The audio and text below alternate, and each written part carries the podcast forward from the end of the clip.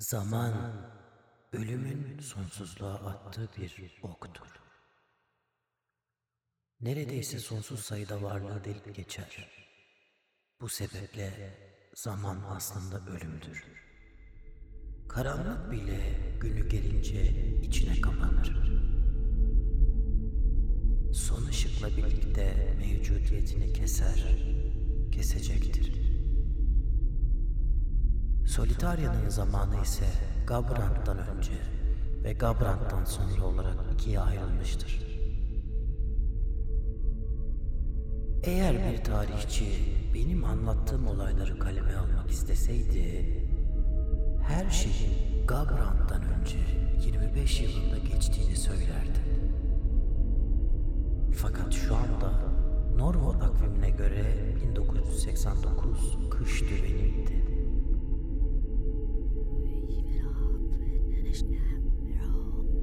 Arkadaşlarımla yolculuğa çıkmadan önceki son sakin gecemdi.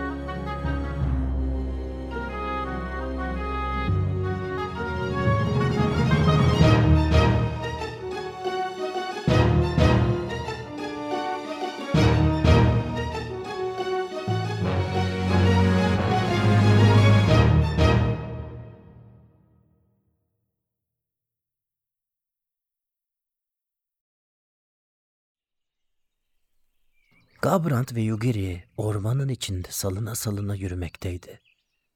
Yugiri'nin küçük kuklaları adamın dört bir yanına atlamış.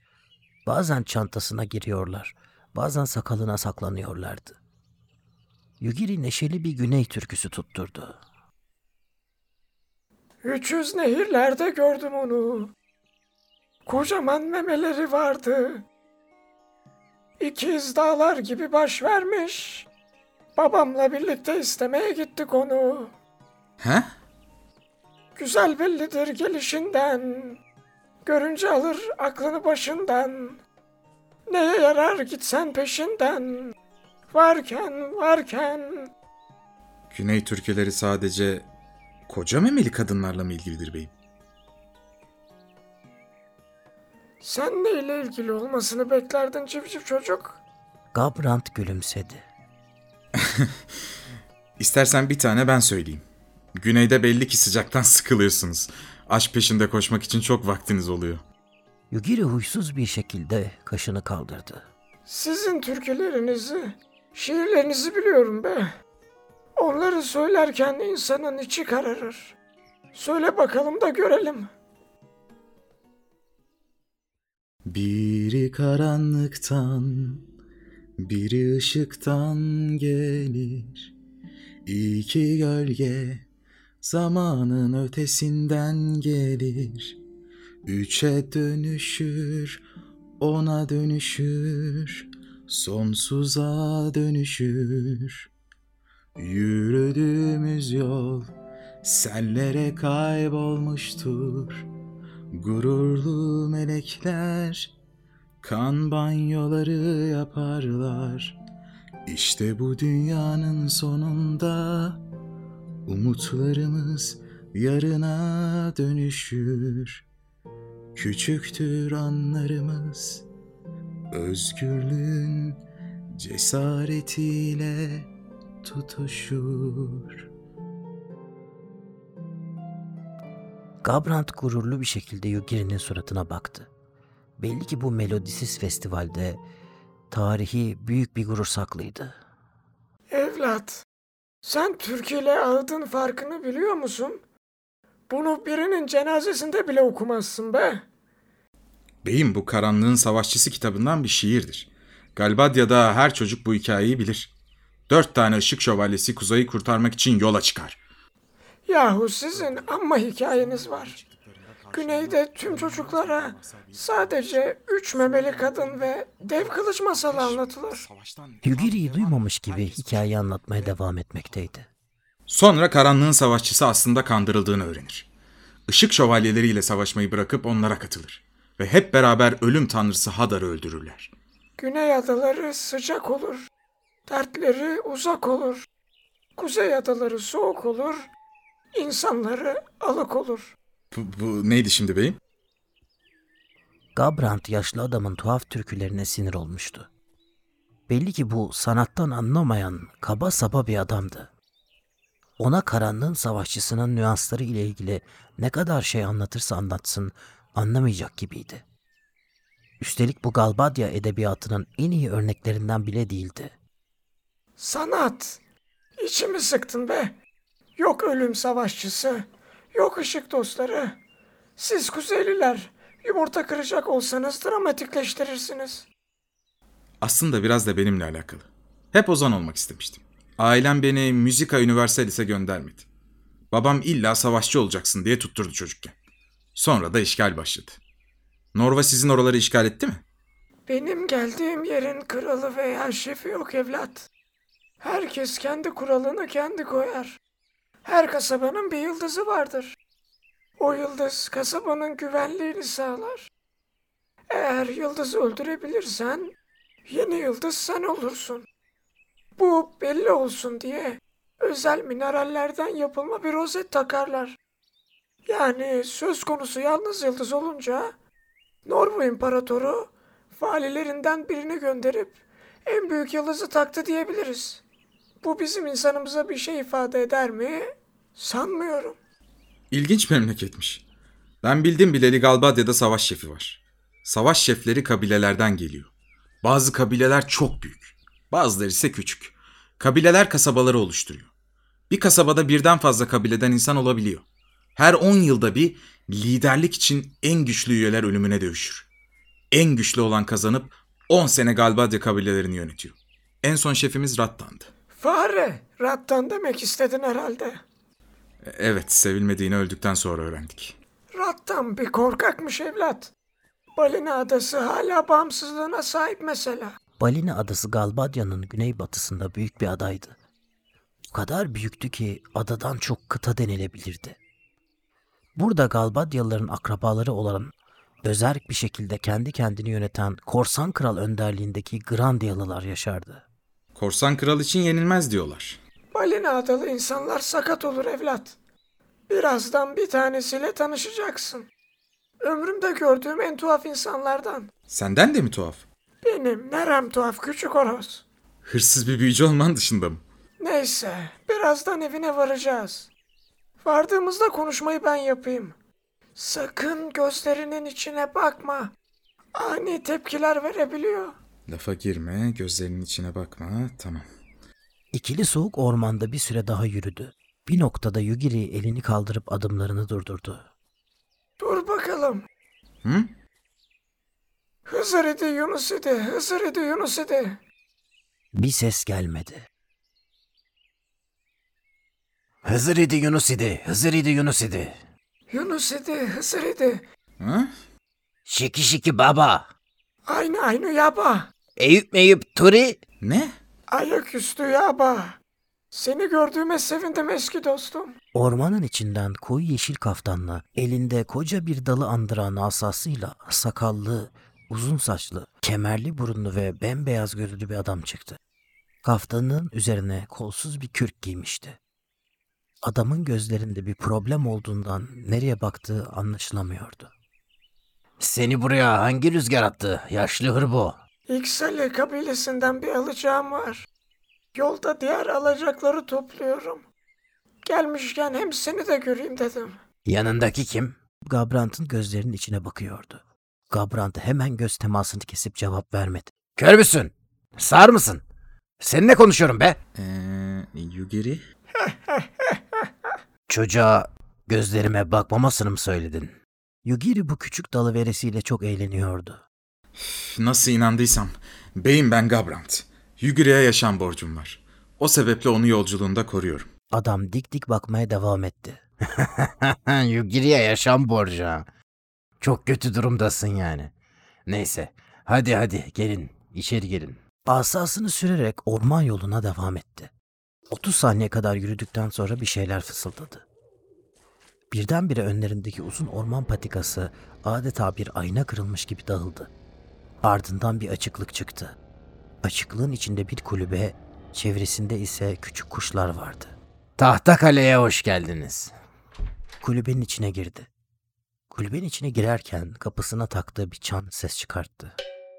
Hemen ardından ikili peşi sıra içeri girdiler. İçerisi tütsü kokuyordu. Duvarda kurtulmuş sebzeler ve etler vardı. Taş ocağında çay demlemekteydi. Demli çay kokusu masaya oturunca burunlarını sarmaladı. Bununla birlikte fırından pişmiş patates kokuları da geliyordu. İkili kendisini inanılmaz aç hissetti. Beyim siz adınızı söylemediniz. Önlerine tahta bardaklar koydu. Elinde dökme demirden bir çaydanlık taşıyordu. Gabrant konuşunca dökme demirden çaydanlıkla kafasına vurdu. Bu, bu, bu daha sana sorulan şeyi içmeden yemek masasında konuştuğun içindi genç adam. İç bakalım şundan. Gabrant kafasını ovuşturdu. Tek gözünü kapatarak önündeki sıcak çaydan bir yudum aldı. Beyim adınızı söylemediniz.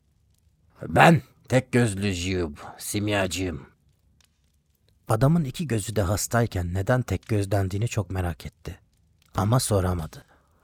Patates mi yapıyorsun? Bana da ver. Yalpalayarak fırına gitti ve içini açtı. Sıcak, baharatlı patates kokusu içeriği doldurdu. Jiyup patateslerin ortasını keserek bir bir tepsiye yerleştirdi. İçlerini ezdi ve içlerine kurutulmuş et ile kurutulmuş domates yerleştirdi. Üzerlerine biraz baharat kattıktan sonra masaya ortalarına koydu. Yugiri hemen Gavrant ile birlikte hevesle yemeye başladı. İksali kabilesine gidiyorum Jiyup. Yumurtayla ilgili sorularımı cevaplamayı kabul ettiler. Tabii önce onlara yumurtayı götürmem lazım.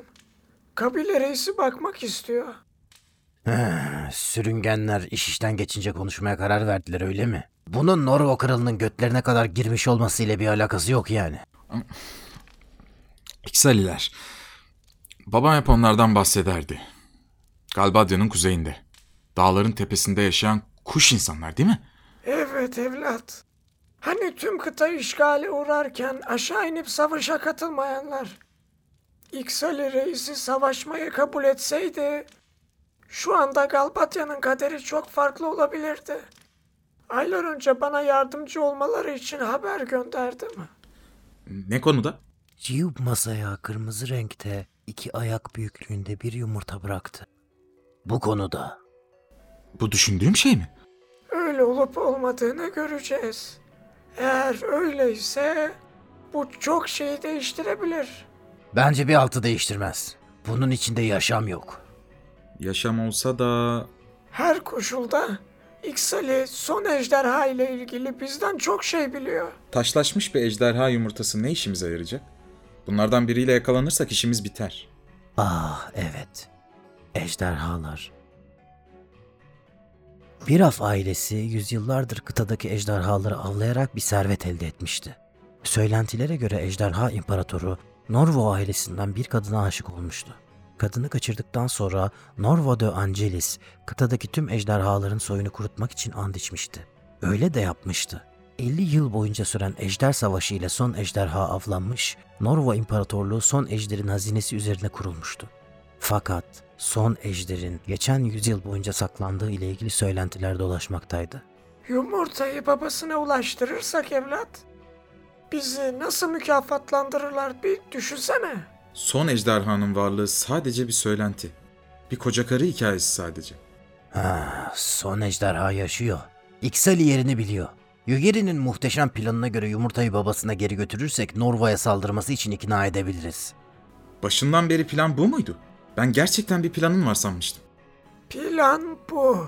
Son ejderha yaşıyor. Yaşadığını biliyor. Sadece yerini öğrenmemiz lazım. Norvo'nun karşısında durabilmek için ona ihtiyacımız var. Norvo'ya bir ejderha ile mi saldırmayı düşünüyorsun? Ejderha intikamını almak için saldırsın. Ben kasaya girmek istiyorum evlat. Öyle bile olsa Kasanın içinde ne olduğunu hala söylemeyecek misin? Kasanın içinde ne olduğu henüz bana kalsın. Peki, yumurtayı bunca zaman senin için sakladım. Şimdi ne olacak? Şimdi yola çıkacağım. İşte burası karar vermen gereken nokta genç Gabrant. Sana ne kadar çılgınca olsa da bir plan sunuyorum. Bu hikayenin sonunda Norvo'dan intikam alma ihtimalin var. Fakat sana sunabileceğim tek şey bu.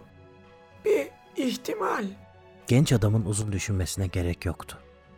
Yugiri'nin sunduğu ihtimal elinde olan her şeyden fazlaydı. Beyim, beni zamansız bir ölümden kurtardınız. Kendi yolunuza gideceğinize bana intikam fırsatı sunuyorsunuz. Tabii ki kabul ediyorum. Çocuk niye böyle konuşuyor? Galbatyalı. Aa, anlaşıldı. Peki, Norvo kılıçlı Galbadyalı genç. Belindeki o kılıcı iyi kullanabiliyor musun? Henüz daha kan dökmedim beyim. Yaşlı bir hırsız. Kan dökmemiş bir savaşçı. Siz iki gün ölürsünüz. O zaman diyarın en güçlü simyacısı olarak bize katılmaya ne dersin? Kör pezevenk. Diyelim son ejderhanın yerini öğrendik. Yumurta karşılığında bizimle dost olmayı, aynı davanın peşinden gitmeyi kabul etti. Onun sırtında radyataya girdik. Ejderha tüm şehri talan ederken biz kasaya indik. Sen istediğini aldın, çocuk intikamını. Ben ne almış olacağım? Kızın hala yaşıyor. Piraf tüm kadar görenleri toplayıp öldürdü Yukiri. Kader görenler, geleceği görebilen, doğuştan özel büyülü güçlere sahip çocuklardı. Norvo yasalarına göre kader gören tüm çocuklar doğar doğmaz öldürülürdü. Bunun sebebi kaderi üçüncü Piraf dışında kimsenin görmesine izin olmamasıydı. Piraf, dünyanın kaderini kendisi tayin ederdi. Radyatada. Piraf tüm kadar görenleri kalesinde özel bir zindanda tutuyor. Zelen'in de ona karşı sinirleri bozuk bir komutandan öğrendim. Herif içtikçe anlattı. Zindanda tuttuklarından gördüklerini ona haftalık olarak anlatmalarını istiyor. Aralarında beyaz gözlü bir kızın her şeyi gördüğünü de söyledi. Bu, bu, bu gerçek mi? Sana duyduğumu söylüyorum. Gabrant muhabbetin ne olduğunu bilmiyordu ama bu konunun hassas olduğunu ve araya girmemesi gerektiğini anlamıştı. Eğer, eğer hala yaşıyorsa onu kurtarabilirim. Bizimle gelecek misin? Sizinle geleceğim. Eğer, eğer orada değilse, kasayı yağmalamadan seni öldüreceğim. Yugiri kahkaha attı.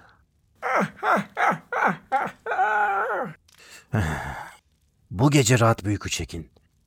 Burası devriyeler tarafından görünmüyor. Sabah kalkıp uzun yolculuğumuza çıkarız. Belki bir süre için huzurlu uyku çekebileceğimiz son fırsatımız bu gece olabilir. Güneş batarken lapa lapa kar yağmaya başlamıştı. Gabrant, Yugir ve Jiyub bir süre cama vuran rüzgar ve kar taneleri eşliğinde uzun bir sessizliği paylaştı. Bir süre sonra Jiyub yukarı kattan bir sürü yorgan ve yastık getirdi. Evde tek yatak olduğundan belli ki Yugir ve kendisi yerde yatacaktı. Şömine çıtırtıları eşliğinde yorganı üzerine örterek kendisine bir köşe buldu. Yugiri kendi köşesine çekildikten sonra bir defter çıkarttı ve deftere bir şeyler yazmaya başladı. Bu durum yarım saat kadar devam ettikten sonra defter üzerinde bir şekilde horul horul uyuyakaldı. Jiyub ise gergin ve sessiz bir uykuya yatmıştı. Harlanmayan şömine saatler boyu sakin bir şekilde yanmaya devam etti. Gabrant içinde pek çok karmaşık duyguyla şömineye kenetlenmiş bir şekilde zihnini boşaltmaya çalıştı. Yavaş yavaş gözleri kapandı, kendini uykuya teslim etti.